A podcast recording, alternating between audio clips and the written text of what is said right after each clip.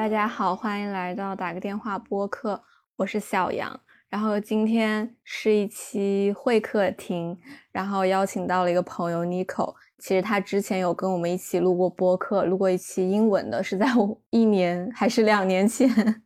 对。然后现在他已经进入了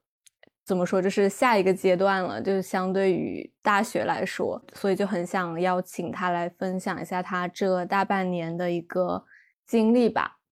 那Niko自己来介绍一下自己吧。 Hello， 大家好，我是 Niko， 大家好久不见。我已经有非常长一段时间没有录制过播客了，然后非常开心小杨邀请我来他这个播客做客。今天就是我们讲一下二零二三年的这个相当于是年终总结的，这样二零二三年这一年对我来说就是改变了很大。二零二三年现在我是已经在美国了，相当于是个非常大的一个转变。就有些时候朋友呃一些在美国的朋友问我以前在中国的生活，我都会觉得有点像问我一的那个 past life 的一些问题，我就会有一些恍惚茫然，我就会觉得以前的生活对我与我来说已经是感觉是没有任何关系的了。对，我就想做一个补充，因为我和你其实算、嗯、算是同龄人吧，然后就我可以和你形成一个对照嘛，因为我有点像就是还处在你说的那种呃以前的这种日子里面，因为我们读大学是要读四年的，然后很巧的是就是当时和你还有和小吴认识的时候，就在网络上认识，其实是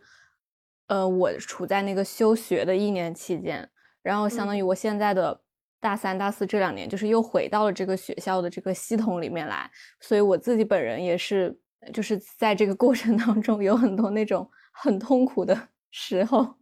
然后我当时就想到，就是因为之前 Niko 和小吴在无话可说也录了一期关于他他嗯、呃、成功申请了到美国去的签证的之后录的嘛，然后当时听的时候我也觉得非常的受鼓舞，然后这一期就是更像是他就是到美国大概有快半年，就是非常想邀请他来分享一下他的这个心路历程，以及他做出这个巨大的人生转变的这个决定的的一些想法吧。其实我很早很久之前就很想离开，就已经很久了，这个决定其实已经有好几年了，然后我就一直一直在准备。这个经费是我自己赚的，我也在那个和小吴那期播客里面是我自己赚的，我也有提到过。但是现在我提到这个经费是我自己赚的，我真的有一种在想我的前世的生活的那种感觉，好像我前世就在吭哧吭哧赚钱。然后后面我来了之后，我感觉二零二三年对于我来说是，我感觉我去年好像也说过这样的话，对于我来说是非常重要的一年，但是二零二三年是真的对我来说非常重要的一年。我学到了很多，我我整个人更加的舒展，更加的贴合于嗯、呃、真正的本我是谁。但是我也我也我也该更加的就是在 work on 就是嗯、呃、靠近本我真我的这个路程。但是对比在以前的话，我确实是更靠近本我和真我的。录播课之前我就刚刚接到了一个电话，就是我在美国这边认识的一个奶奶，她打电话邀请我去那个他们家，看他们家去过那个圣诞节。圣诞节在西方国家是一个非常盛大的一个节日，她邀请我和他们家一起吃饭，就像感恩节的时候她也邀请我和他们家一起去吃饭。我特别特别喜欢他们家人，就是真的特别好。然后我和那个奶奶我们俩怎么认识呢？那个奶奶她九十岁了，然后我们俩认识是有一天儿，那天我正在我非常 depressed， 我就感觉我的妈呀，我就是 oh my god， 就是我觉得很 lonely， 然后我觉得好像我一个说话的人都没有，我在美国就是感觉有点 depressed。 然后那天阳光特别特别好，加州的阳光真的太好了，我非常喜欢加州。那天阳光正好，我就是去那个 grocery shopping， 然后我走在那个路上，走在我们那个 neighborhood 的路上，然后突然一个老奶奶她给我打招呼。就是在美国就是非常非常嗯非常正常的，如果走在路上有人给你打招呼，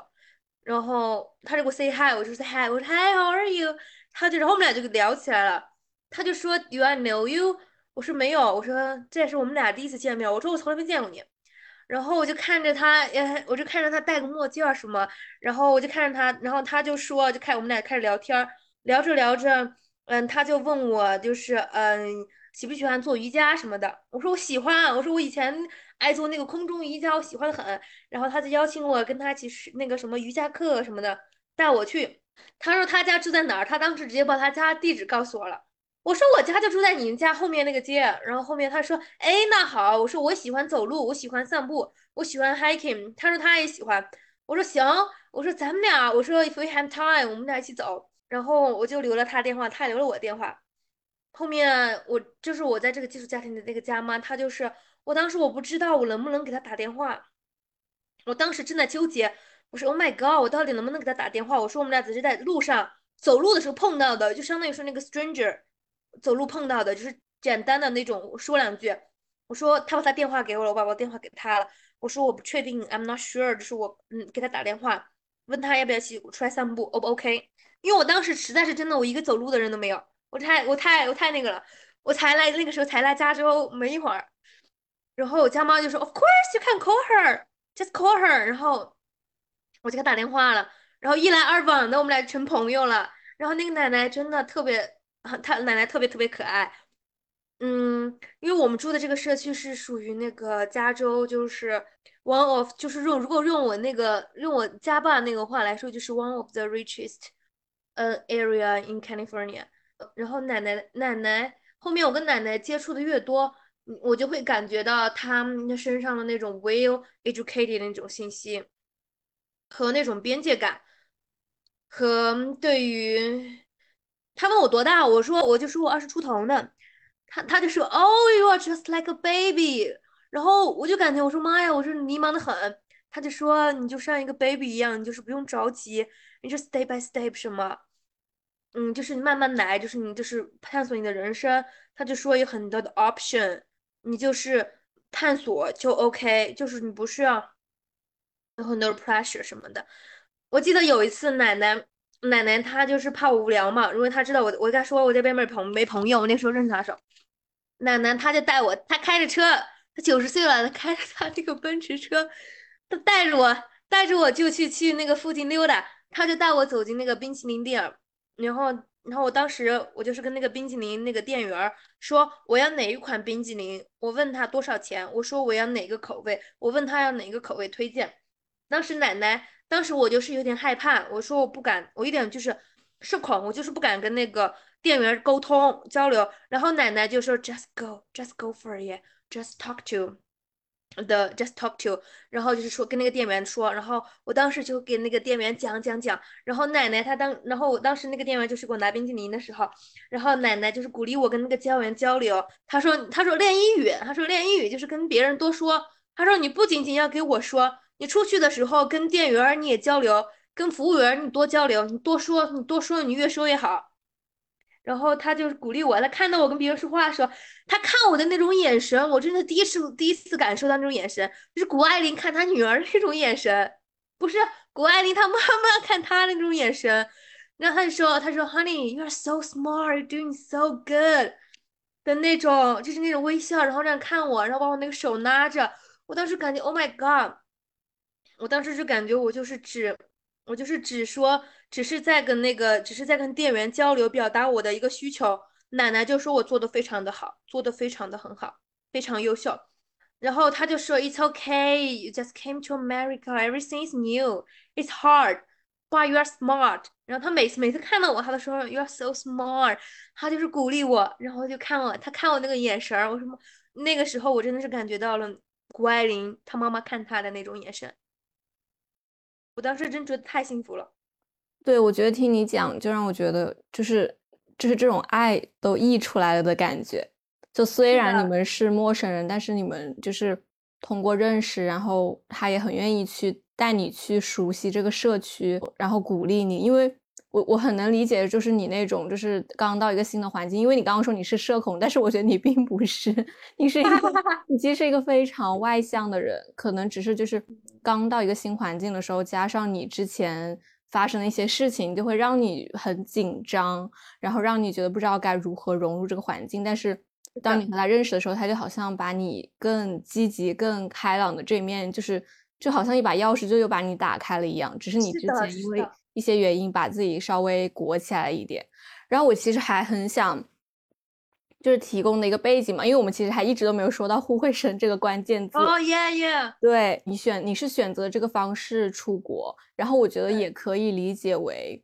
润的一种方式吧，就虽然说还没有说要在某个国家定下来，但是我觉得这是你试图去润的一种方式。我也很好奇，就是当时你是怎么就是做出这个决定呢？因为出国其实有非常多种方式，就是我们在了解各种信息的信息的时候真的有太多种选择，但是我我很佩服你，就是在非常可能短的一两年你就把这个决定做下来，然后你又去就像你说你自己去把这个钱经费给准备好，就是你没有得到任何你家庭的帮助，然后可能他们甚至是反对你去做这个事事情的，但是你通过就是自己去赚钱去实习可能各种方式，然后赚到了这笔钱，然后你做出了一个这样一个非常我觉得其实还挺胆子大的决定的，就是在毕业之后就马上的踏上了这个做这个互惠生项目的一个行动。嗯，我觉得你可以分享一下你就是做决定的这个整个过程和你的就是各种心情的起伏。就是感觉在问我前世的问题，哈哈 I'm just kidding。 做决定就是非常非常快我就做下这个决定的。我做那个互惠生是因为我以前有一个有一个朋友，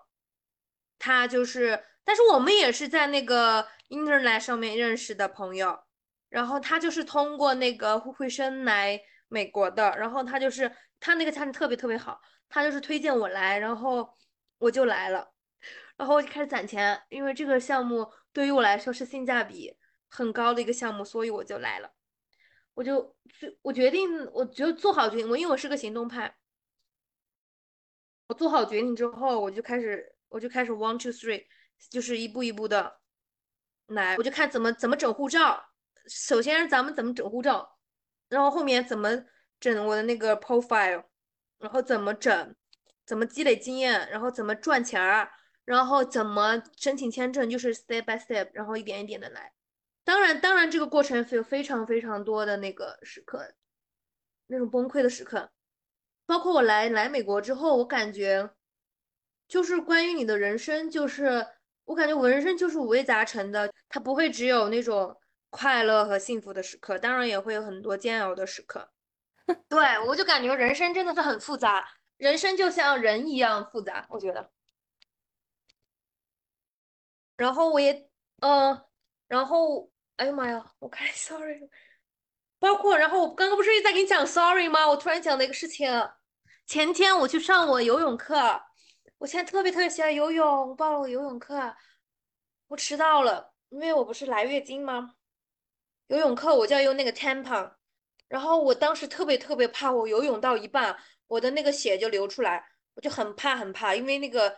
呃，游泳池里面很多人。就是有人的，不是只有我一个人，我就很怕我的那个 blood 流出来什么。我上课的时候，然后那天早上大概两个小时，我换了五次面条，我换了五次面条，但是 nothing nothing come out and then 就是量很少 nothing come out， 就是我我太害怕了，我就是我感觉那个那个时候我的那个 anxious 的感受，就像我当时在还在国内的时候的那个 anxious 的感受，我就是要 make sure make sure 这种情况不会发生，我就是一定要 make sure， 所以我换了五次 tampon。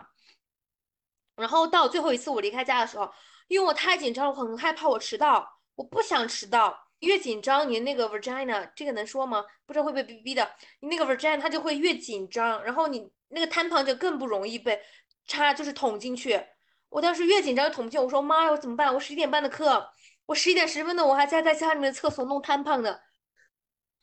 我说不行了我必须得走，我说我不想迟到，我当时开车我需要开十五分钟，那天下雨我开了二十分钟，所以等我到那个游泳馆的时候就已经十一点半了。我就进去，我就看我教练在等我，我说，我说 I'm so sorry， 我我那个我迟到了。他说没关系没关系。我换好衣服之后，然后我说我说我说 brace， 然后我就把那个tampon弄好了。进去之后我就给那个那个教练说，我说我说真不我太不好意思了，我说我迟到了。他说他说没关系，他说 it happens， it happens， 就不是什么大不了的事儿。我姑姑搁那紧张的，不是什么根本就不是什么大了事儿。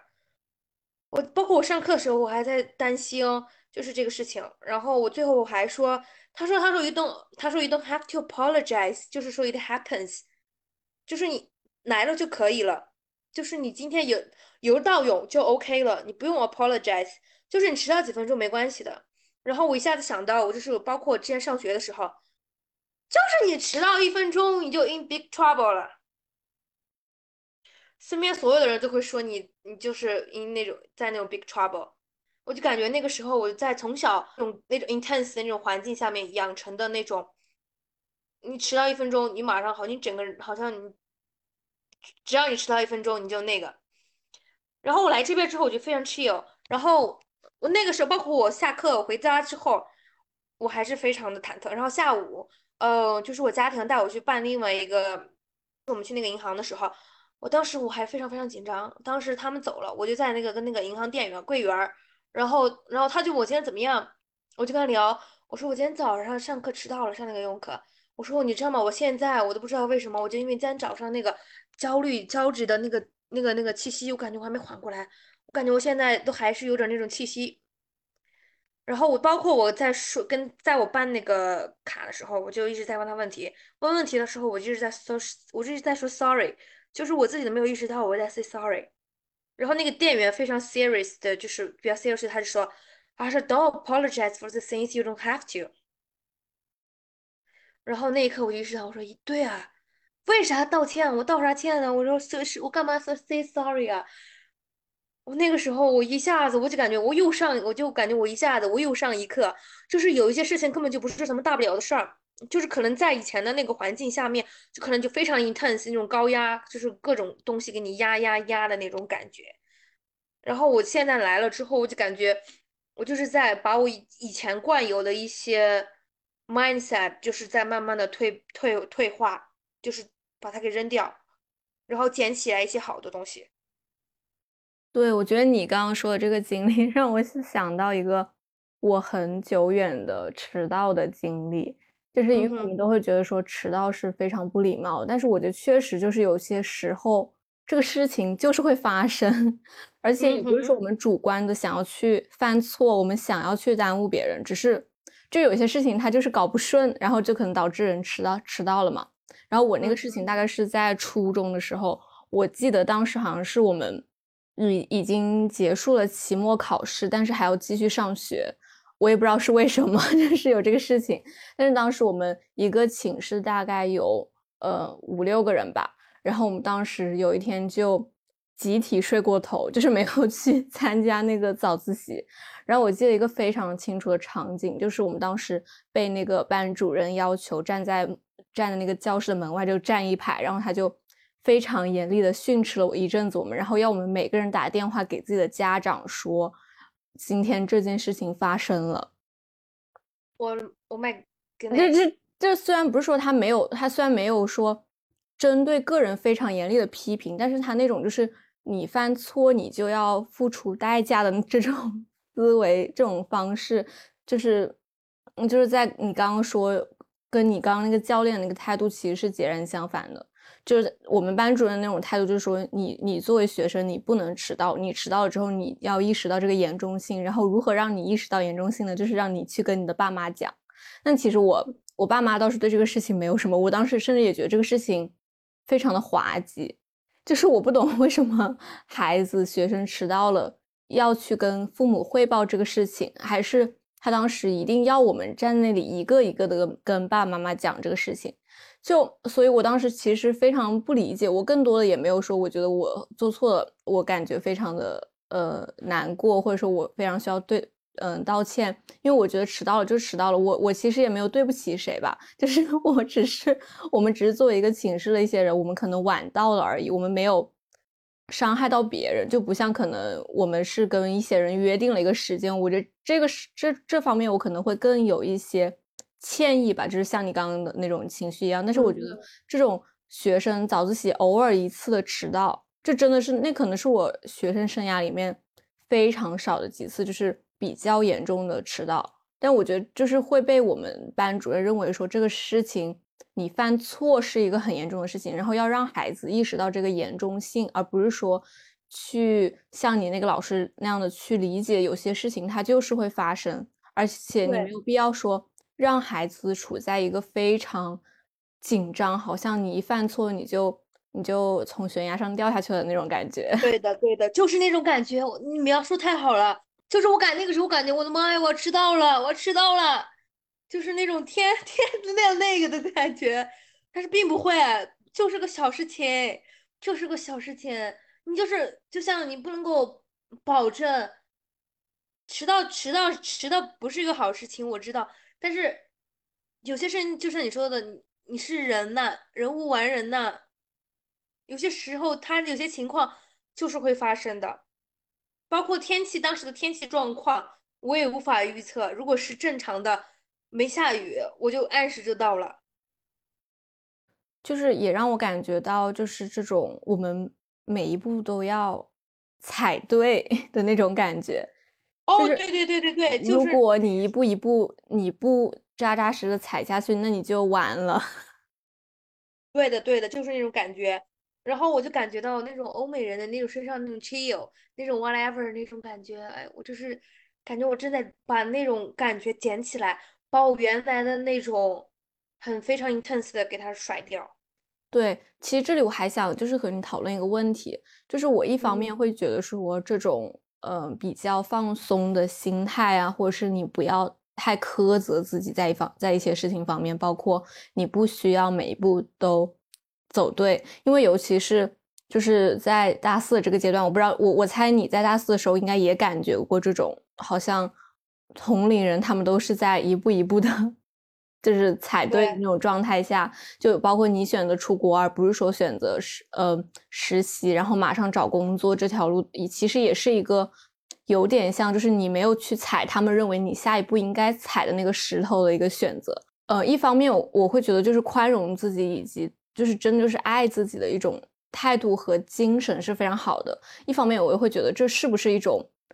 嗯，就是必须要有一些特权才会产生的心态。因为像你提到的，可能你的家庭就是你在美国那个寄宿家庭，它其实是一个比较富裕的社区，包括可能美国它本身也是一个这种呃，怎么说贫富差距也很大的一个社会。我可能一方面也会觉得说呃，这种心态我觉得当然很好，就是在一个积极阳光的环境里面，然后周围人都鼓励你，然后你可能不需要去那么的去苛责自己。但一方面我也会去想说，这种心态多大程度上是和那种特权联系起来的呢？我不知道，尤其是你在他们家生活，你的观察会就是有什么想法吗？就是对这个问题很有很有想法。其实你说这个特权的问题，我和我另外一个朋友聊过，就是我在美国认识的那个朋友，他是瑞典人。瑞典就是瑞典在北欧，就是北欧的那种福利。每次我跟他聊一些事情的时候，他就会他就会说，他就是他明白他的一些特权。我说我说我知道，他说他知道他的特权。然后包括包括我现在的观察，比如说我现在这个社区。美国确实真的贫富差距特别大，是是要有经济基础，要有一定的经济基础，比就相当于说你必须要有后路，你才能够 make sure 一点，我觉得是这样。对比那种北欧的，包括我当时和我朋就是那个朋友聊天的时候，他问我他他说他他上高中的时候下午两点钟放学，放学之后他踢足球去了，风雨无阻的爱踢足球。他问我上高中的时候下午两点放学之后干什么，我说没，我说下午两点咱们第一节课才开始的。笑死我，真的。然后我说我说我说我说啥也不能干，下午两点呃课一开始，我这下午是晚上十点半下晚自习呢，我说早上六点给我起来，七点钟开始上早自习呢。他当时给我他当时那个震惊的呀，他说 K D V，我说没，我说没呢，我在讲讲真的，我讲真实话呢。他当时他就说 I know I have the privilege， 因为我们的地区不一样。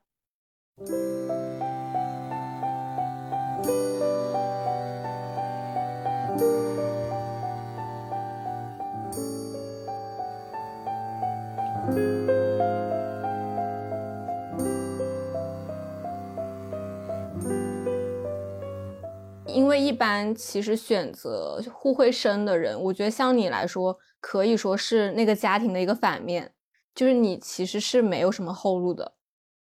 就没有一个家庭去支持你，但是你你所在就是你在这个家庭，首先他经济基础是很好的，我们且不说他们家庭氛围呃夫妻关系怎么样，但是肯定整个环境是比较放松的。我不知道你就是你你你自己的这个呃身份背景，因为我们都是在中国长大嘛，像你刚刚说就是和你的那个北欧的朋友就是会有一个很激烈的碰撞。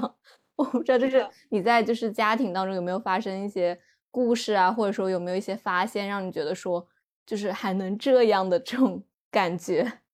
他们学很多东西，小孩子学高学高尔夫，学网球，学那个 coding， 嗯，各种学，就是学很多东西，全方面发展。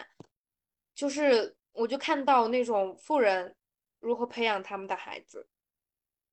就是全方位体育运动发展。我然后我去打高尔夫之后，我也特喜欢，我觉得特好玩，我觉得太好玩。然后培养钢琴啊什么的。然后他们弹钢琴什么我也很喜欢，嗯、呃，然后我想我想一想，就是还能这样的那种，他们家没人做饭，没一个人做饭，就是出去吃饭，这算了，我觉得这这算了，但是我又觉得这又和那种经济上的合情理对是非常联系在一起的，就是要不就是请保姆做饭，要不就是出去吃这样子。对，然后清洁清洁阿姨每周来一次。我上一个家庭清洁阿姨每个月来一次，这个家庭每周来一次。哦，你可以简单的就是介绍一下你的这个家庭的成员，以及大概你在这个家庭里生活的一天，就比如说你的工作时间是什么样子，你都干些什么这种方面的内容吗？我现在这个家庭就是四口之家，一个姐姐一个妹呃，一个姐姐一个弟弟，然后爸爸妈妈。我每天早上就把他们叫起床，然后给他们弄点早饭，然后就把他们弄去学校，然后就下班了，下午就把他们接回来，然后做做作业，然后陪他们玩一会儿。看他们也挺会玩的，那个小女孩爱唱歌，然后我们俩就在那儿叫那个让那个 Alexa 放音乐，我们俩在那儿又唱又跳。她妈妈也喜欢唱歌，他们非常 chill 非常 chill 的那种跳舞。我就感觉我跟我那天我跟我跟我那个家妈聊的时候，我说我感觉我来你们家庭之后我更 open up 了，我说我以前听到音乐我不会怎么扭的，我说我现在开始，我就是整个人，我听到音乐我必须要跳，必须要跳，我才，我就是心里才那个，就是他们就会在那跳，就是各种那种 freestyle 的跳舞。我当时觉得他们家庭氛围还可以，就是他们听音乐的时候。然后一天的行程大概就这样。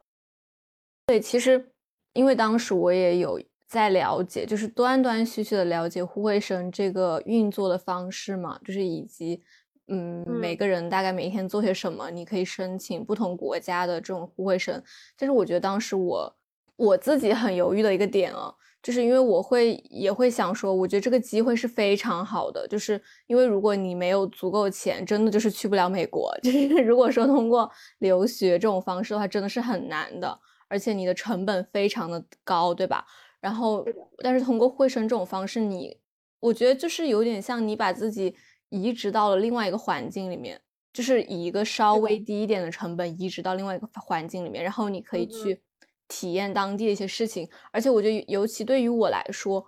我因为我之前也考虑过就是通过留学啊，然后留在当地这种方式所谓的润出去吧，但是我现在会对这个有一些怀疑，就因为我会觉得如果你不提前体验哪每一个地方的生活，你就没有办法决定哪个地方是适合你的。而如果说我们如果想要去体验哪个地方是适合我们的，我们肯定不能就是很难通过高成本的留学去做这样的一件事情。但是我觉得互惠生真的是一个很好的方式，就是比如说你可以去美国，你欧洲有一些国家你也可以去体验。但是我唯一一个比较，也有可能是我还是被这种轨道思维影响的比较重的一个点吧，就是我会想说那做完这个之后呢，我还因为我还没有做任何决定，就是对于接下来的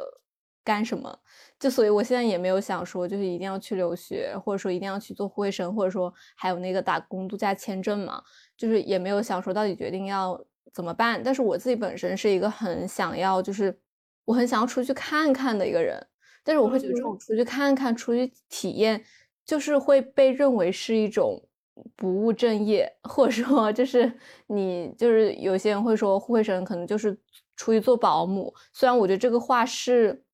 就是你就是帮别人做一个事情，你做一个交换，我觉得没有什么大不了的嘛，就是因为他有这个需求，然后你能提供一些东西，我觉得这个是一个匹配的问题，就是看你是不是成立一个家庭，然后你去选择交换自己的时间，然后你可以得到一个一个环境，其实我觉得也不失为一种非常不需要你去投入太多成本的一件事情。因为我身边的很多同学，就是大学里面的同学，他们可能更多的会选择就是去留学啊这种方式，但是我会觉得就是这个事情对我来说成本还是太高了，我我觉得你应该这就会觉得说你你好像就是如果把这个当做一个投资的话，你其实是回不了本的。而且我也对于就是说要不要花这么多钱有一个怀疑，但这个时候我就就我想来想去，我都会觉得护理生也很适合我，所以我为什么想要找你来就是聊天，因为你当时去做这个契机也是因为你有一个很信任的朋友，他在做这个事情，然后他对这个事情他有一个很好的体验，所以我会觉得就是呃，可能你对我来说就是你的那个朋友，你知道吗，就是我很想去多了解一些这方面的一些细节，因为我觉得有时候在网上看一些你不知道他是谁的那些人的分享是不太靠谱的，或者说他没有能给你很大的信心去做一件事情，而且你能看到什么东西也是高度被筛选过的，很难有一些非常真实的一些细节留给你。我觉得至少是你要对这个事情有一个比较全面的一个了解，就是包括他的好他的坏，然后我觉得包括你你分享的一些这些你旅程中的小故事啊，就是你遇到一些人，这些东西都是很难就是通过一篇小红书帖子就是知道的一些内容。然后包括我觉得你之前就是有跟我分享你在，因为你之前第一个家庭是在纽约嘛，就是你的那些经历也会让我对这个事情有一个更加呃立体的一个了解，而不是说网上一些非常泛非常抽象的一些分析。然后我也会觉得说这个事情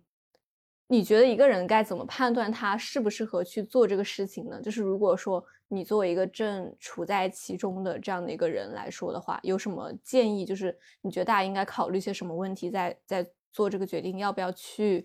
做这个互惠生项目之前？我觉得看你喜不喜欢这个项目，我只能说实践是出真知，你只能试一下你才知道，而且每个家庭都不一样，就是有的家庭真的就是烂的一坨屎一样的，那个人就是很坏，但是有的时候你遇到很好的人就是比较好的体验。我觉得遇到家庭就是缘分，遇到怎么样的家庭是缘分，就是遇到好一点家庭你的体验就会更好，遇到那种那一点的就上一个那种体验就不太好，我觉得是缘分。而且就是你要了解你为什么选择来做互惠生，包括你要知道你自己的核心需求是什么，后面你遇到一些困难，当然当然不是所有的事情都是，当然你不是每天都呃有很那种开开心心的，当然不是，你要面临着你过来你妈你没朋友，我那个段时间真的是没朋友，我真的是我真是一个说话的人都没有，然后平时嗯、呃、家里父母出去上班工作，然后我一个人在家，我一个说话的人都没有，真的是这样子的。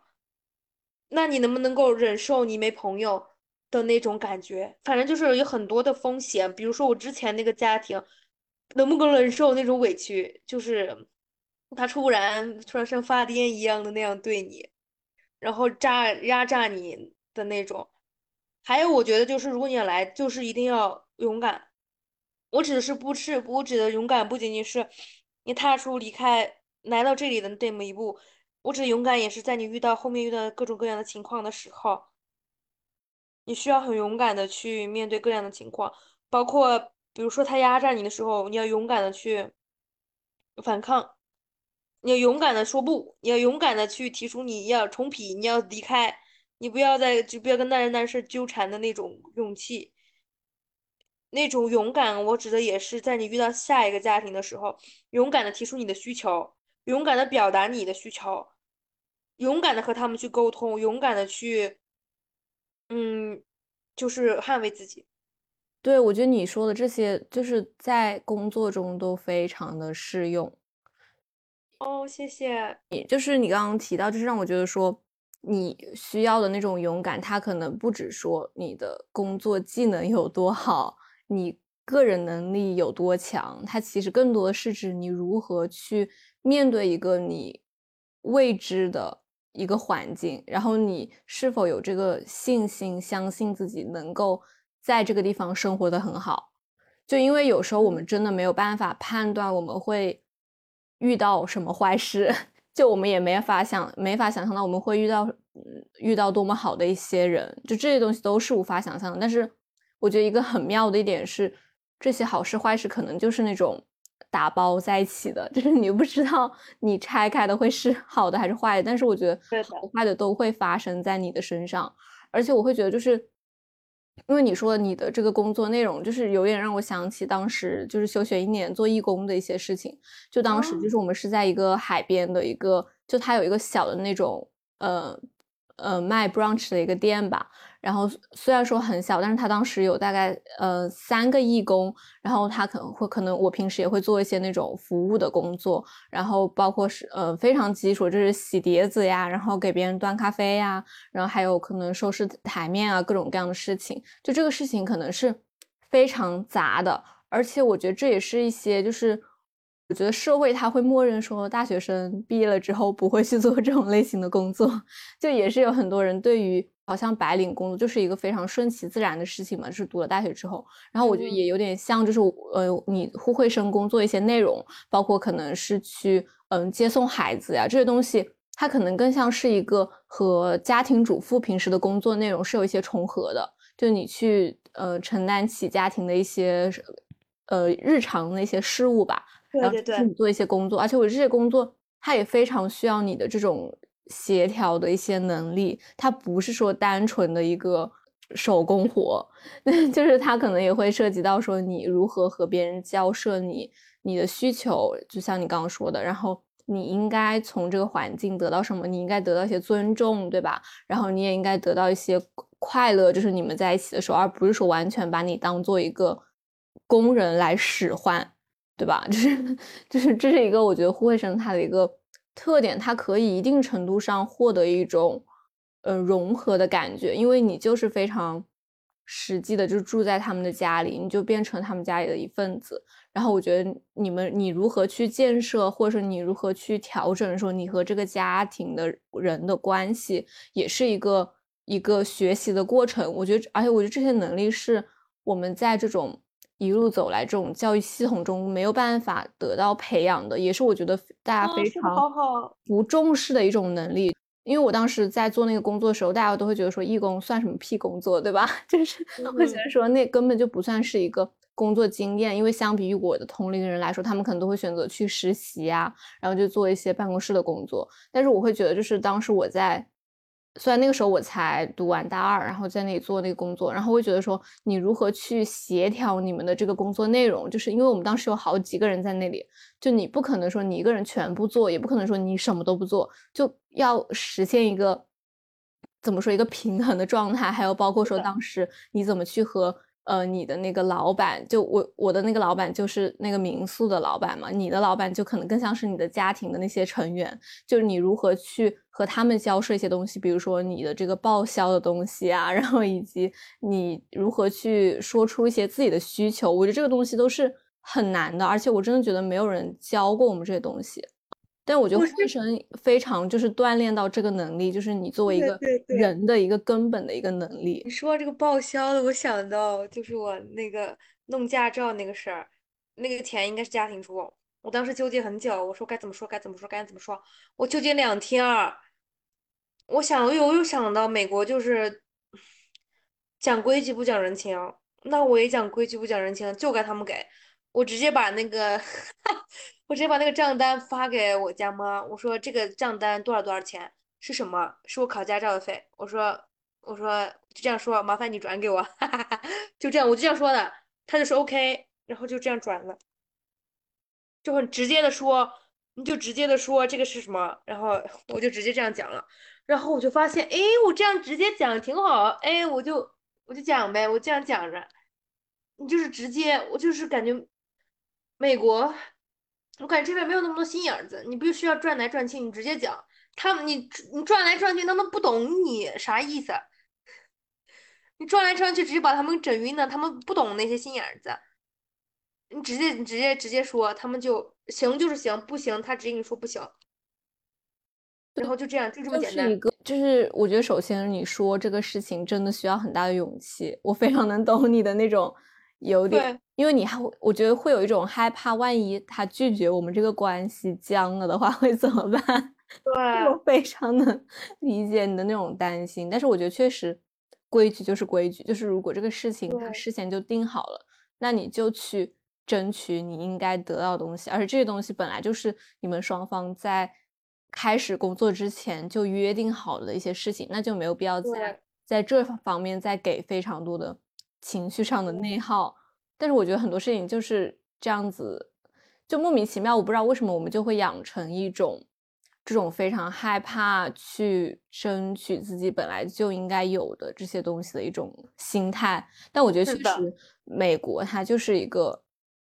虽然我没有去过美国，但是我觉得就是这就是听你的一些故事，然后你你感受到一些能量，就是和我在平时生活中感受到一些能量就是会完全不一样。虽然我我也不觉得说国外的月亮就一定圆，对吧？因为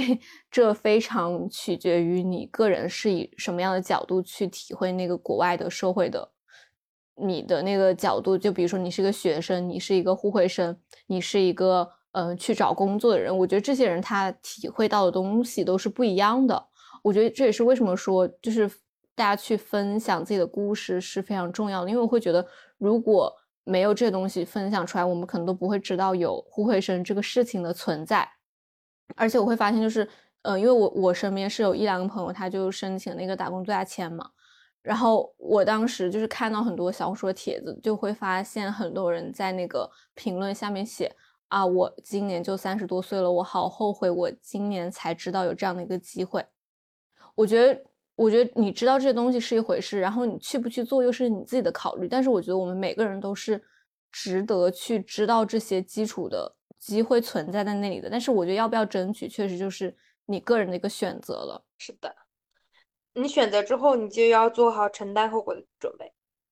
我觉得这里也可以就是顺便进入到我们的下一个问题，就是我会很好奇说你在做互惠生的时候有没有考虑过就是你之后还打算去做些什么。说实话我感觉这个你问的这个问题，我感觉就是美国改变我一个非常大的一个点。我以前就是我今比如说我今年我必须要打算好明年我要干什么，我如果没有没有明年的一个谱，我心里不踏实。但是我来美国之后，我现在就跟我我不会想我这个结束之后我怎么着，我就想着到时候再说吧，我就不会焦虑，我就更关注的是我当下，或者是我这个月下个月，我最多最多能够关注的就是我下个月干什么，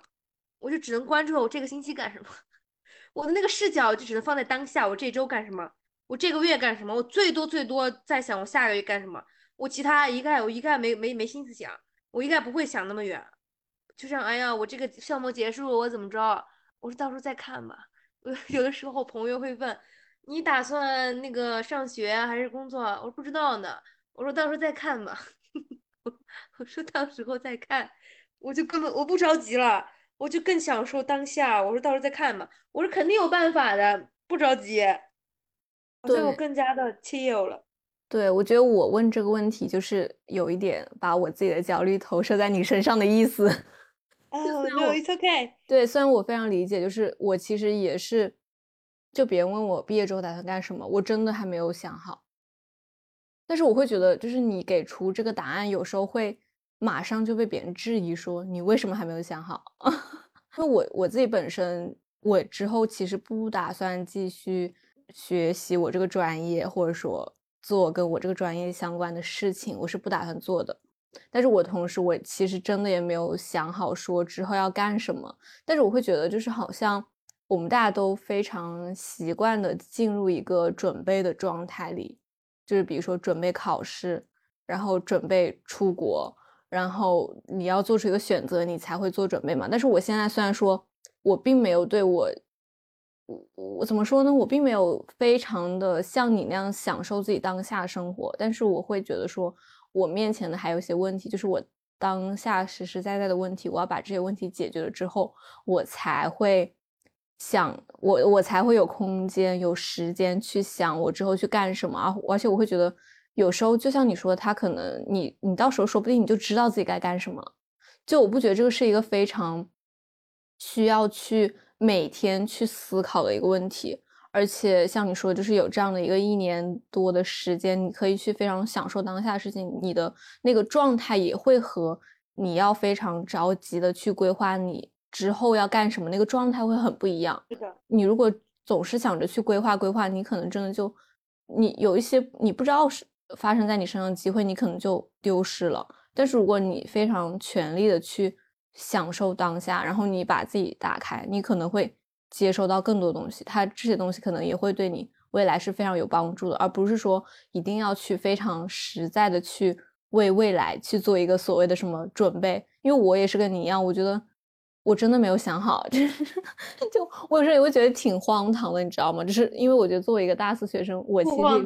也会觉得我应该想好，但是我真的就是没有想好，就不管是工作上学还是去做什么别的事情。因为我因为我我我前面提到那个朋友申请了那个签证嘛，我觉得我我也可以去试试看，但是我也没有想好说到底是不是一一定要去，所以就是会有一个这样的状态在那里。但是这个状态好像又是不那么，好像就是我至少我我没有感觉到我身边有多少人是真的去愿意说自己我真的不知道自己该干什么的这种人，就好像说出来本身也变成了一种有点有点羞耻，但是又好像我没有办法再说别的别的事情了。我觉得这个就是我当下最真实的一种状态，可能迷茫也是迷茫，但是我还是有一些能够享受的事情，就是在当下我也觉得说我不需要马上去找到一个嗯所谓的目标吧，因为我真的也不知道该怎么找，就是我也我也更相信它是一种就是一种双向的一个选择，就是你适合做什么，然后你擅长做什么，就最后这些事情都会慢慢慢慢的发生在你的身上。 Yes， 我感觉不知道做什么在二十出头这个年纪很正常。在美国我真的我每我之前跟奶奶我之前有问过奶奶，我说我说我不知道我该干嘛，我说我这项目整完了怎么办，我说我感觉有一点迷茫有点 lost。 她说你才多大呀，她说你才你就是一个 baby 啊，她说你就是一个 baby 啊，她说你着什么急，她说再看呗再说呗。包括我来美国之后就很多人就会说 It's okay you are just in your twenties， 就是说你在二十多岁的时候你就是你还在 figuring out 你的你的人生，这多正常的事儿啊！我说，他们说，他们就经常说谁谁谁会在二十多岁的时候就想清楚要干啥呀？当然有这种人，但不是每个人都是这样的。对，而且我觉得我们很少被给一个这种空间去思考这个事情，嗯、因为我觉得另一点就是会生非常吸引我的，就是相对于上学来说。因为上学的话你就算是出国留学你还是会有一个学业的压力，然后我会觉得说我我读完这个本科我觉得我是时候就是我真的不想再上学了，你知道吗？就是会觉得有这种日常的压力就会让我整个人非常的紧绷，然后因为我学的也不是说我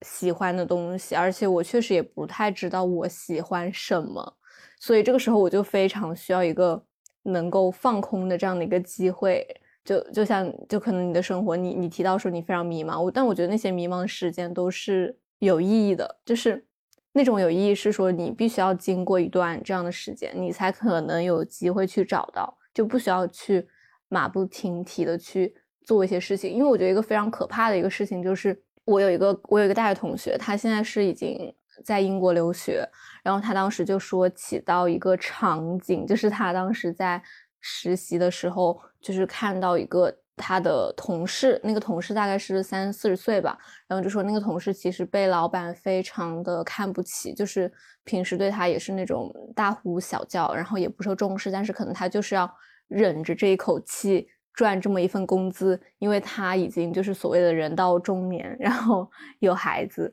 有家庭有房贷。就我其实当时我觉得我我其实是理解这种形象存在的，我知道有这样的一些人他在就是被一些责任啊被一些现实东西捆绑着，但是让我觉得非常让我觉得非常诡异的是说这个事情那个同学他其实自己他自己的家庭条件其实是挺好的，就是因为他本来就是上海人，然后他同时在上海、嗯、他爸妈也给他准备了一套房，然后我我就我就很难理解说他的这种焦虑是哪来的，你知道吗？就是我就觉得很诡异，就是为什么嗯，那有人要有多少东西才算是，就是他到底就是我我我对人要怎么活这个问题产生一个非常大的疑问，但是我会觉得说他好像更多的是一种被这种恐惧驱动着，他说他非常害怕自己成为那样的人，但是我不我真的就是对这种他这么年轻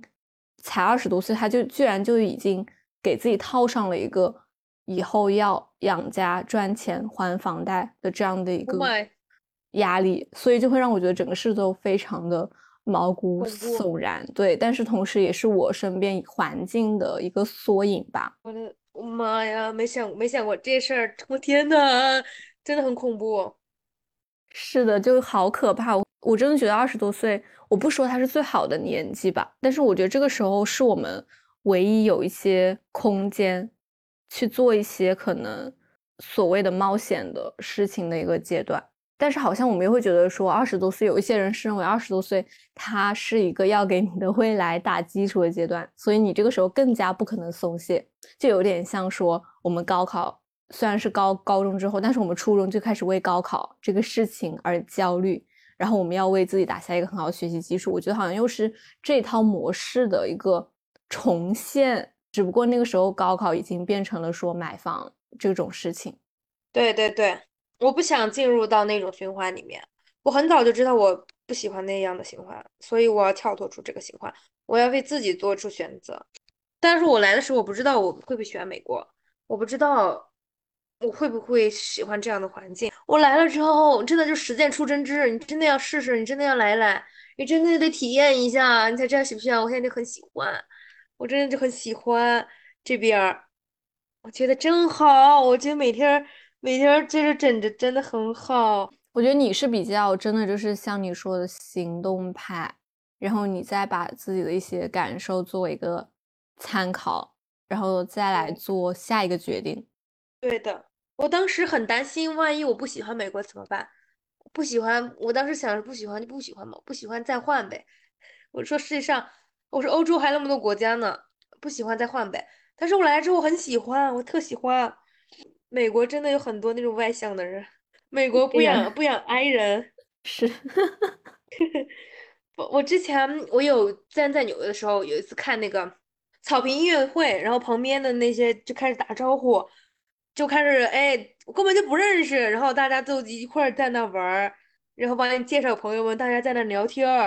然后他们非常chill，他们是听着音乐，他们不端着的那种啊、oh, sorry 我不是说那个那个人端着，我说的是他们，他们就听着音乐，他们就开始跳，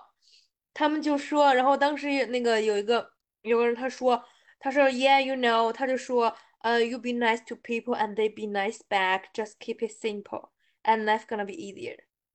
就这样。然后我当时觉得哎这就很单纯啊，这种这种想法，我就感觉很多人都是这种想法，就很好很单纯，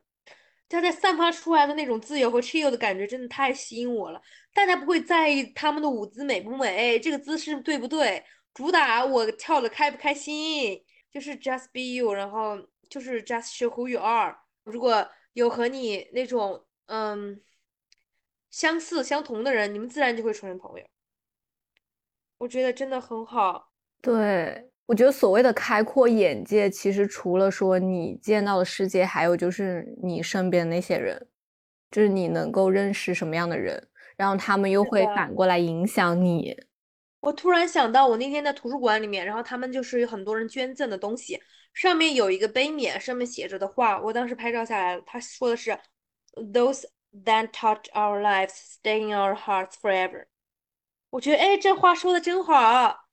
就是那些曾经哪怕是出现我们只有一面之缘的人，但是他们的一些举动一些话语，就是当时曾经就是 touch 到你的内心深处，就会成为你的一部分。是的，就是活着它不是说要去收集一些标签啊，或者是收集一些奖状，而是说就是我们怎么去塑造自己的这个，就塑造我们自己这个人吧。就是我，因为我觉得朋友他就是一个非常纯粹，然后非常平等的一种关系，就是你们真的就是在互相影响，你们完全可以是陌生人，但是很奇妙就是你们成为了朋友，然后好像就是有一种冥冥中的力量，就是把你们两个人连在一起，然后你们又不断的去互相影响，就是这种不断的相互作用。但是我我会觉得，就是我之前确实认为我这个环境当中了，就是跟我能够产生互相影响的这种人实在是太少了。我不说没有，但是真的非常非常少，就可能我我大学里面就是只有一两个朋友的这种感觉。但是我会觉得，就是有时候就是我们就是要把自己打开，然后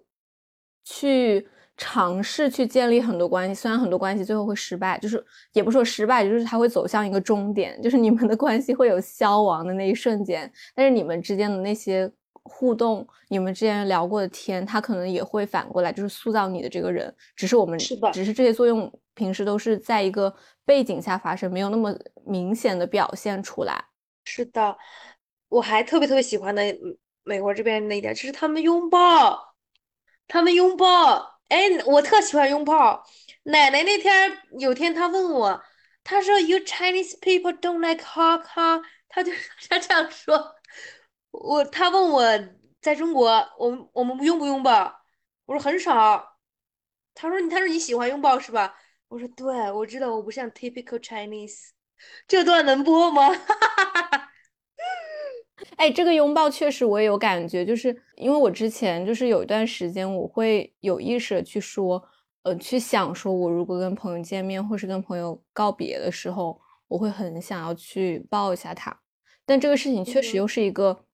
我们彼此都没有的一个习惯，就是在这个社交的环境里面了。首先有一次是当时一个我当时在云南做义工认识的一个大姐，就是一个阿姨，因为她可能五十多岁嘛，然后当时我们嗯、呃，其实我们没有认识多久，大概就半天，当时在云南，然后正好后来又我就顺便游了一下洱海，然后送她，有一个叔叔送她去机场，然后我们就这样子告别了。然后我们后来就是有在上海约见面，然后当时她就因为她是一个有过海外工作背景的人嘛，然后她可能性格也是比较的开放，然后包括她从事的工作也是跟就是和美国那边的同事工作这种类型，然后他当时一个一见面就是就说我们抱一个吧，就我觉得这是一个很自然的事情，可能也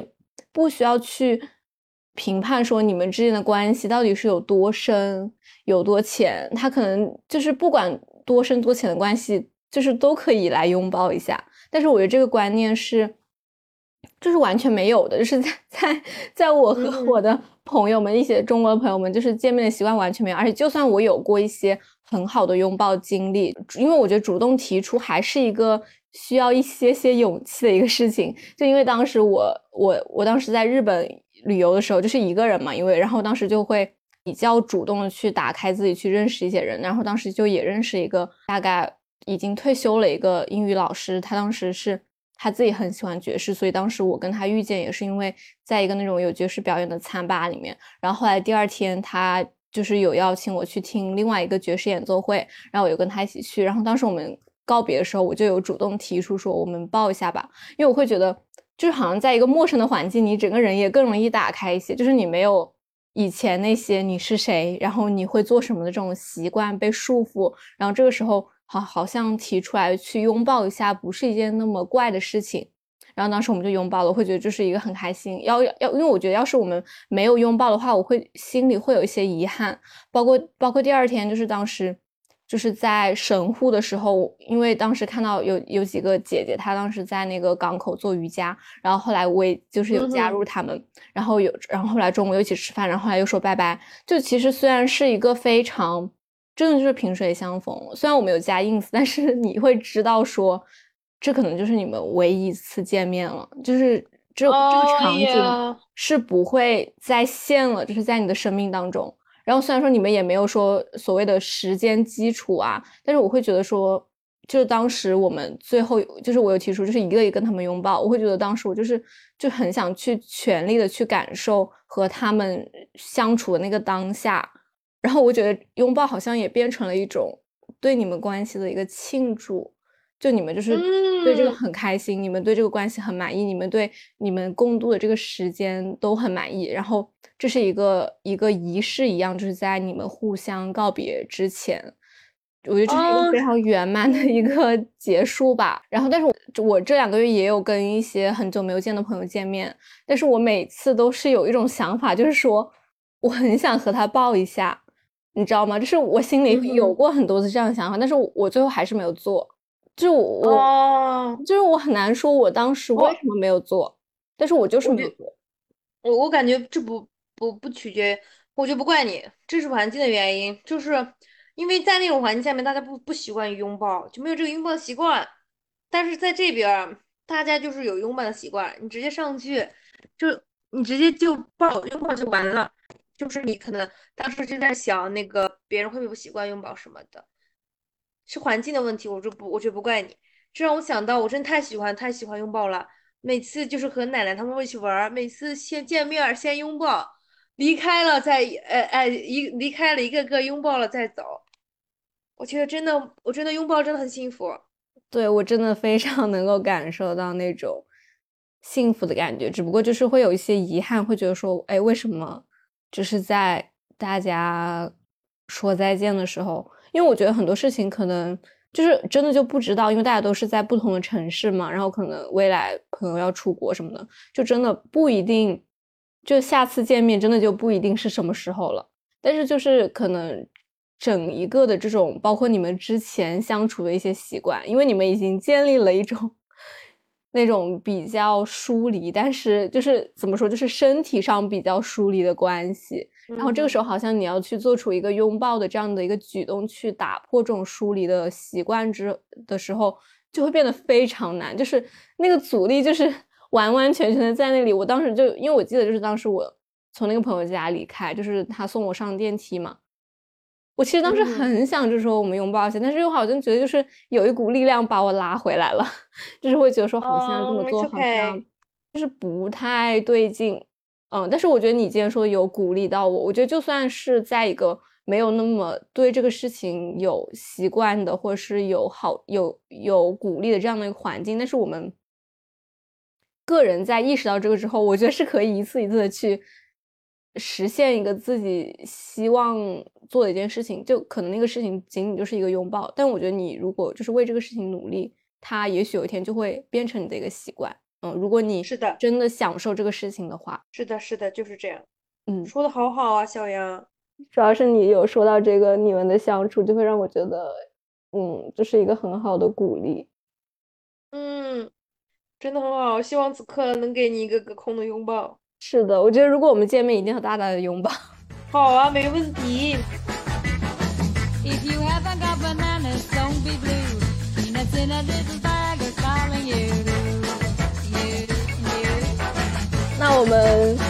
这一期播客就先录到这里，非常非常开心，就是和你啊，就就这样。哎呦，我我还想说啊，那你继续说，我看你没有说，我以为你说累了。没有，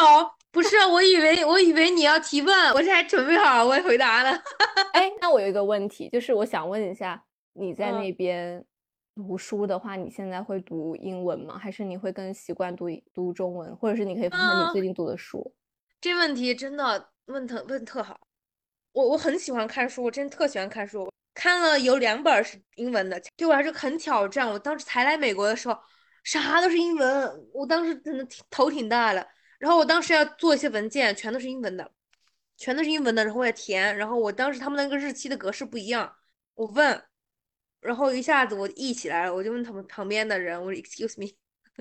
我就开问了，就是别怕问。然后后面有个读书图书馆借书的英文呢，没办法硬着头皮看，现在好很多了，奶久了你就适应了。我现在就看英文的，硬着头皮使劲看。那你最近的话有看过什么非常喜欢的书吗？有哎，那个书的名字嗯、呃，叫 Women 什么 sorry 我不我不记得那个名字了，我把那个书还了，叫 Women 什么女关于女性的什么，我特喜欢那个书。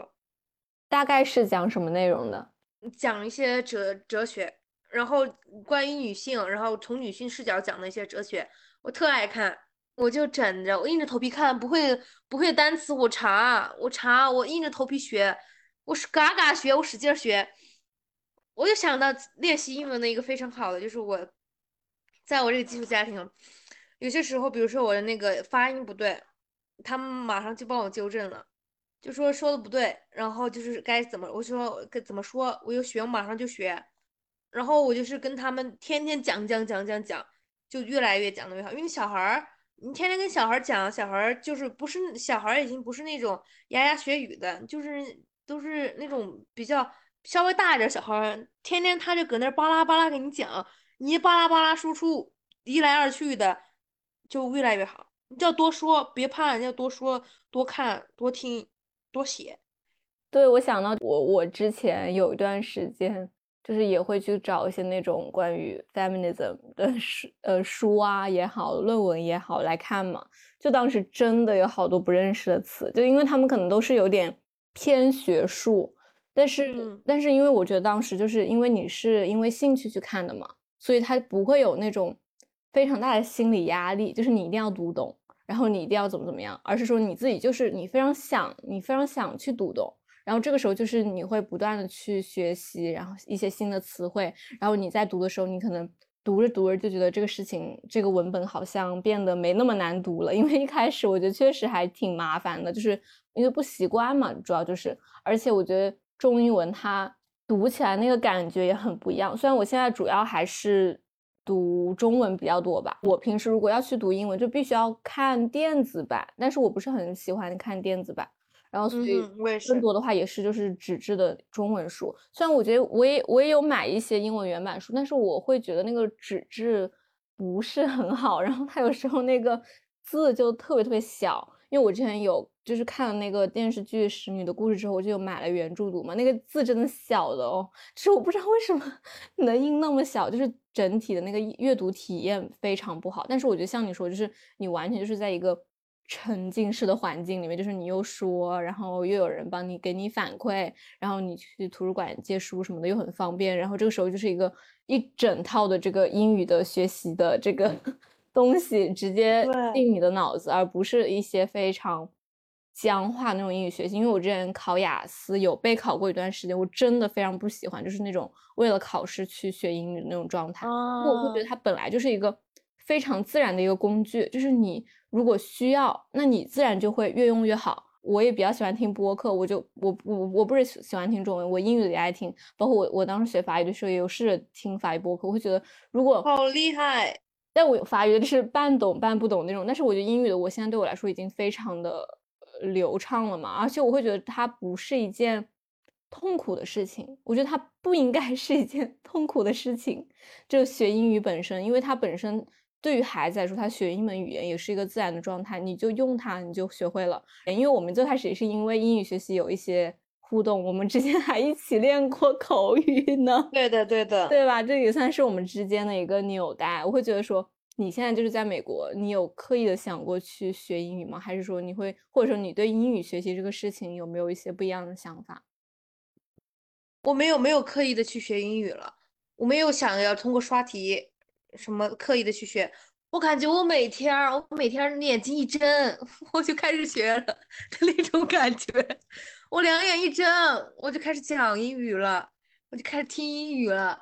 我就开始整了，我就那耳朵一听我就巴拉巴拉，我一睁我就开始弄，然后图书馆就看书，哎，这个就弄上，就就开始学了，就不需要你就是在这个环境里面就沉浸式学英语，沉浸式学习。对，而且我觉得这个也和就是你个人的性格有关系，因为我会看到很多人分享说他们虽然到了国外但他们不张嘴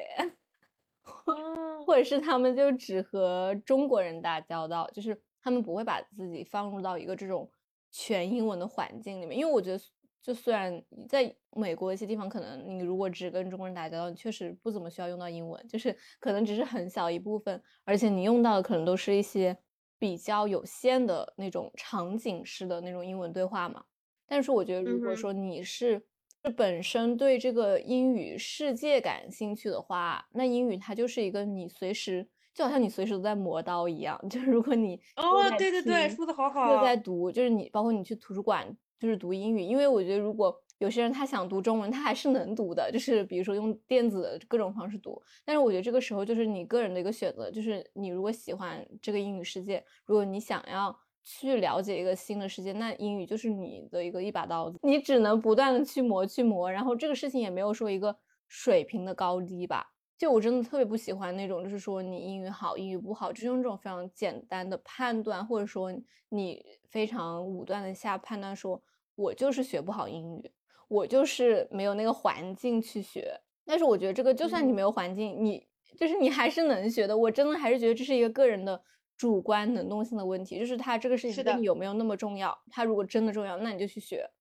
但是你学这个方式你当然也要有所选择，你不能选择那种让自己非常有压力。包括我以前也尝试过那种背单词，但是我真觉得背单词真的是太枯燥的一件事情，只是为了背单词为了考试去背，那你用不到就是用不到。但是如果你你是一个让自己在一个就是包括听各种英语啊，或者是你找了自己感兴趣的话题去听英语，然后包括我觉得确实英语世界有一些信息就是中文世界没办法体没办法去补足的东西，或者说那个这是可以说的吗或者说或者说你翻译也没有那么办法，你更直接的去和那个原文做一些那种情感上的交流，你用英语去理解英语和你用中文去理解一些英语原文的东西，那个感觉也是非常不一样的。嗯，是的是的。那你还有什么就是想想分享的吗？今年还有一个特别特别特别特别大的感受，就是关于爱这个课题。我我我当时我想说，在我上一个家庭，虽然我上一个家庭，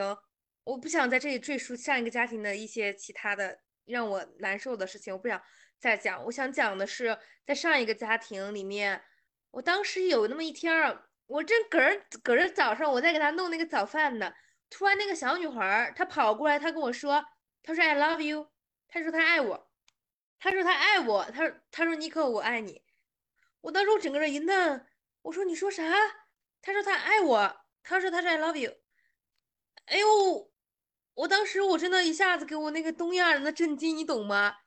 后面他那天跟我说了，然后我就说 I love you too。 后面他每天都要跟我说他爱我，他每天他吃着饭他就过来抱我了，他说他想抱我，他说我能抱抱你吗？我说你当然能抱抱我，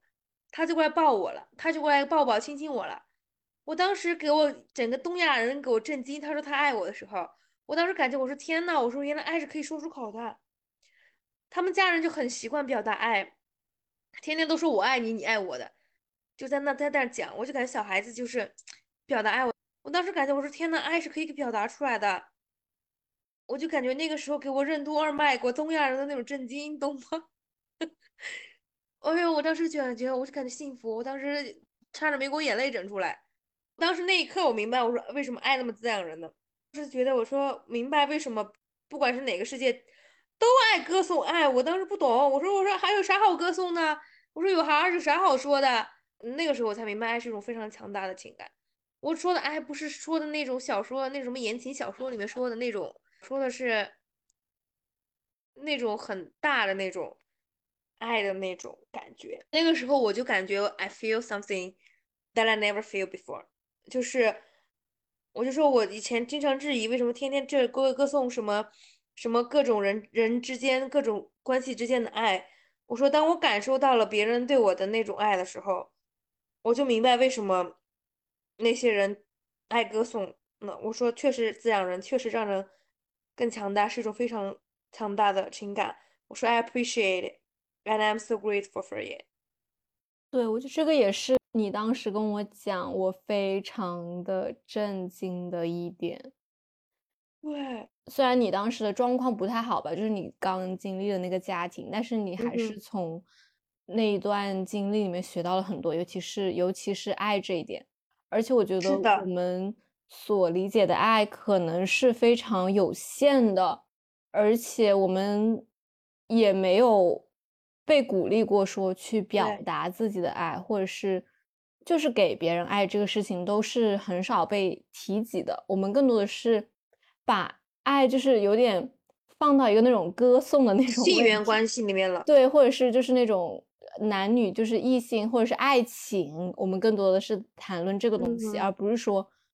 爱这个更加本真的一个一个字。确实就是很难用言语来表达，但是你和一个人，就是因为你们是完全没有任何血缘关系的，而且我觉得我们之间的爱也是跟血缘关系有绑定的。我很能理解说你你不理解为什么我们都要歌颂爱，因为我觉得在我们从小到大这个生长的环境里面，爱很多时候它变成了一把鞭子，就是他用这来抽你、哦、就是他并不是真的去表达爱，但是他会以这个为名然后去做一些事情，就是有点像道德绑架，就是类似这种感觉吧。所以我也非常不能理解说为什么我们这个世界都把爱看作一个那么大的一回事，但是我觉得你的这个经历就有让我感受到说爱它最本来最本来的是什么，我觉得可能就是表达一种互相的喜欢，然后以及你说的这种感激、这种感恩的这种心情，就是你去爱一个人，然后他也表达对你的爱，然后你对他的爱觉得非常的感激，就是你们互相去滋养的一个过程，而不是说用这个把爱当做一个幌子，当做一个工具去获得什么，或者是去达到一个你想要达成的目的，但是你要说是你爱他，所以你让他这么做，就很多时候都理解错了吧。但是你的这个经历，就是对爱的这个理解，虽然也是我觉得我不会，就是当我去想就是以互惠生为主题去分享的时候，我真的没有想到会有这个主题出现，就是爱这个东西呢就是浮现出来。然后包括我来这个家庭之后，有一天我跟我家妈聊天呢，她突然她突然跟我说，她突然说她说 I'm so happy， 她就说很开心我来他们家，她说 my kids love you and I love you， 给给我整那么一嫩呢。包括奶奶她说她爱我，我我当时也小一嫩，我当时感觉我就感觉到我在被滋养，我就感觉到我渐渐的被滋养。狗狗的爱我也感受过，我上一个家庭里面有个狗，我第一天去的时候我第一天去的时候那个狗狗，我当时正倒时差呢，我倒时差倒了我都我不知道我在哪儿的那种感觉。然后我就在那后院里面，那个狗狗突然跑来趴在我的那个脚上面，我当时还害怕呢。后面直到有一天我读到一本书，它上面说狗狗，然后它趴趴到我那腿上，它开始舔我。狗狗表达爱意的就是它来舔你，它通过舔你和来扑你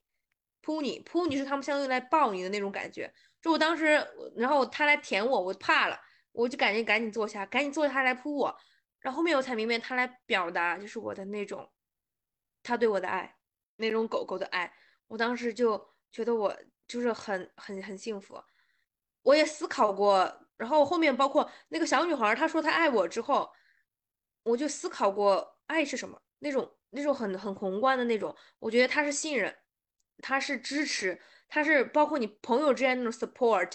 和你朋友之间的那种信任，就是爱。然后朋友也是宽是宽容，是 caring， 就是无条件的希望你好，那个是也是爱。I'm proud of you， 那个也是爱，就是它可是很种形式，就是包括我们之前生活在的那种那种父权的那种形式下，它把爱局限于男女情之间的那种性缘关系，让你把对于爱的那种想象力仅仅局限于那个就那个里面了。就包括你之前感受过那种非常 toxic 非常 controlling 的那种爱的时候，你就对于爱的那种想象力好像更变得更狭小了。当我出来之后，我就感觉知道我天哪，原来这原来这种感受是被爱的感觉，原来我给出这些东西是我在爱别人的感觉。我就觉得这个课题是我二零二三年收获的非常非常非常大的非常非常 appreciate 的一个课题，我真的觉得很幸福。而且我感觉我就是觉得有句话就是 how much you love, you love your life and how much your love, your life gonna love you 的感觉。就是生活它不是十全十美的，生活当然不是完美的，生活当然不是一帆风顺的，这个我就是要非常客观的去看待。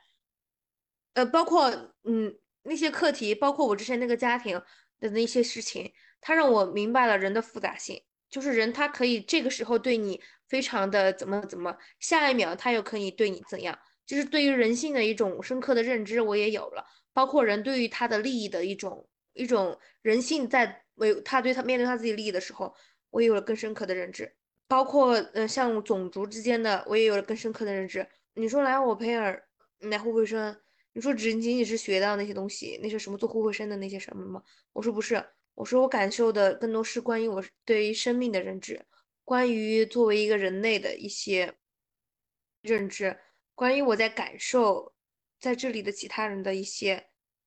表现，我整个人就是被滋养，学习，抛弃我旧有的一些东西，我赶紧把一些滋养我的东西给捡起来。对，我觉得我又让我想到一个种草 au pair 的一个点，就是你是和小孩去打交道的，就是在你的很很多时间里面。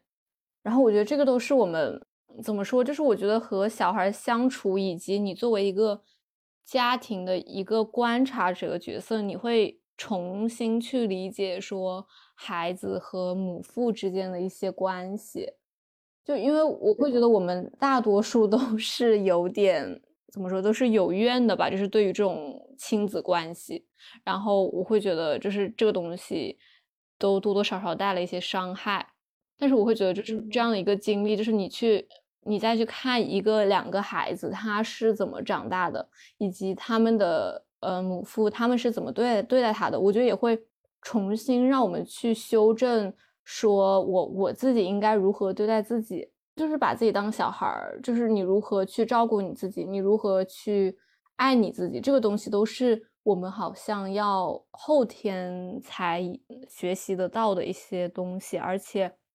观察小孩，我觉得和小孩相处，我觉得是一个最直接的一个学习的方式，就是你直接的成为他们成长过程中的一员，然后你观察他们的变化以及他们的性格是怎么形成的，这样一个过程我觉得也是很很有趣的一个体验。是的，让我突然想到那天小孩子他们要期末了，然后就有什么比赛什么的，然后那个小孩子他就说他就说他说他好好准备，他想让他爸爸 proud of， 就是让他爸爸觉得很骄傲。然后他当时突然说那个点让我就想到，我不希望我的孩子，就是有一天我有女儿，我不希望我的女儿想做任何事情做任何努力让我感到骄傲，我说不需要，我想让他感觉他不用他不用做任何事情，他的存在就让我感觉非常的 proud， 就我想让他感觉是这样子的，而不是他需要做这个做这个，拿到这个奖项拿到那个东西才觉得好像妈妈会妈妈爸爸会对他就是啊这什么母父对他很骄傲。我说不需要，我想让我的孩子我女儿感受到他就在那里，妈妈就爱他，他不用做这种事情我就爱他，他不用做这种事情我就是很 proud of her，他不用做任何事情我就想让他感受是这个，而不是那种我不想让他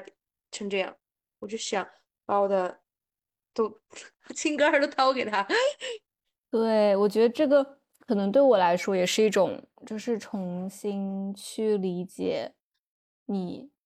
怎么去爱你自己的一种方式。对，因为我可能就我会觉得我不会想生小孩，但是我会觉得你的这个观察这种感受会让我觉得说我应该百分之百的对自己好，因为你不能期待别人对你这样子，那那你只能自己去滋养你自己，然后你去爱护自己，然后你不会以一个外界的评价标准去判断你自己。我觉得这就是一种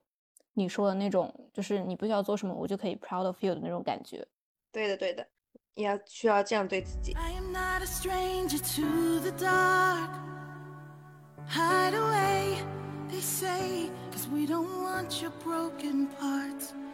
I've learned to be ashamed of 我感觉我好像讲的差不多，然后我还写了个小总结。我这个总结是我我我之前在那个家庭时候，每天睡前我要给那小女孩讲故事。有一天呢，她就让我给她读一个绘本，然后那个绘本也让我也让本在东亚长大的女儿内心一震。我希望分享给小杨，也分享给在听的每一位。这个绘本里面这样说，他说 It's okay to talk about your feelings。 当时就感觉好像在以往的那种对你的那种教育里面，多谈论自己的感受好像是不 OK 的，就是你要好像你的感受是不重要的，但是其实最重要的是你自己的感受。 It's okay to talk about feelings。 然后第二个是 It's okay to say no to bad things。 然后这个也是我要一直学习的事情，就是学会拒绝，然后学会 say no to bad things。 然后第三个是 It's okay to be embarrassed. It's okay to dance by yourself. It's okay to come in last， 就是那种以前大家在那种就是那种环境里面生长，就是你必须要在那种非常 intense 里面的环境里面争第一，你必须要怎么怎么做拿到一个非常好的 grade or whatever 那种东西。但是没关系啊 ，It's okay if you just come in last， 你就是你，你不需要做任何事情让你感觉到 proud， 或者是让你自己好像变得更好的那种，不需要。It's okay to be proud of yourself. It's okay to get mad. It's okay to get mad. 我真的很喜欢这个绘本。It's okay to do something nice for yourself. It's okay to do something nice for someone. 特喜欢。然后这个就是我要分享的关于这个绘本的一个东西，让我真的是我当时读的时候我就感觉我内心一颤，然后我这些，然后有一段时间，大概有两个星期，我每天都在给他读这个。我每天给他读的时候，我就感觉我每天不是在给他读，我每天读给我自己听呢，我读给我自己听呢。我这上班，我这我这上班赚钱，读绘本给自己听，滋养自己呢。对，有利于心理健康。对，我感觉，哎，这真好，我天天我天天搁那整。还有一个我想分享的就是有一次我当时在纽约开车的时候，我跟我那个家妈在一起，她开车走错路了，然后但是因为她走错路，下一秒我们就看到特别特别美的那个农场的风景，就是你想象那种农场，然后刚好太阳下山，我的妈呀，真太 peaceful 了。然后我就说我就说 you never know， 我说 it's true that unexpected paths can lead to beautiful outcomes， 就是你永远都不会知道，没有，永远不会有正确的道路和错误的道路一说，永远都不会，你永远都不知道生活会给你什么样的惊喜，以及什么样的挑战，以及什么样的嗯 blessing 给你，就是没有正确和错误的选择。我以前经常会问自己，这个选择对不对，那个选择对不对，没有正确和错误的选择，只有你自己的选择，这样就这样就 OK。 最后一个就是我在那个感恩节的时候，就是要说感恩的事情，然后我那个时候写的，我说 OK， 这是我最后想分享的时候，我就说嗯 I comment I'm very thankful for myself for the bravery and strength to stay true to who I am, enduring challenges without surrender. Life with its experience has been a patient teacher, shaping me into the person I am today. Friends have been so much support, embracing me for simply being me. The decision to come to America stands a very important point, reshaping the very core of my identity. I find gratitude in the beauty that unfolds, shaping my unique journey. I've embraced my journey and realized that I'm exactly who I meant to be. I'm very blessed and I'm very happy. I'm very, very lucky. I appreciate everything. And life is very beautiful. I feel something that I ever feel before, and I'm very blessed. Thank goodness.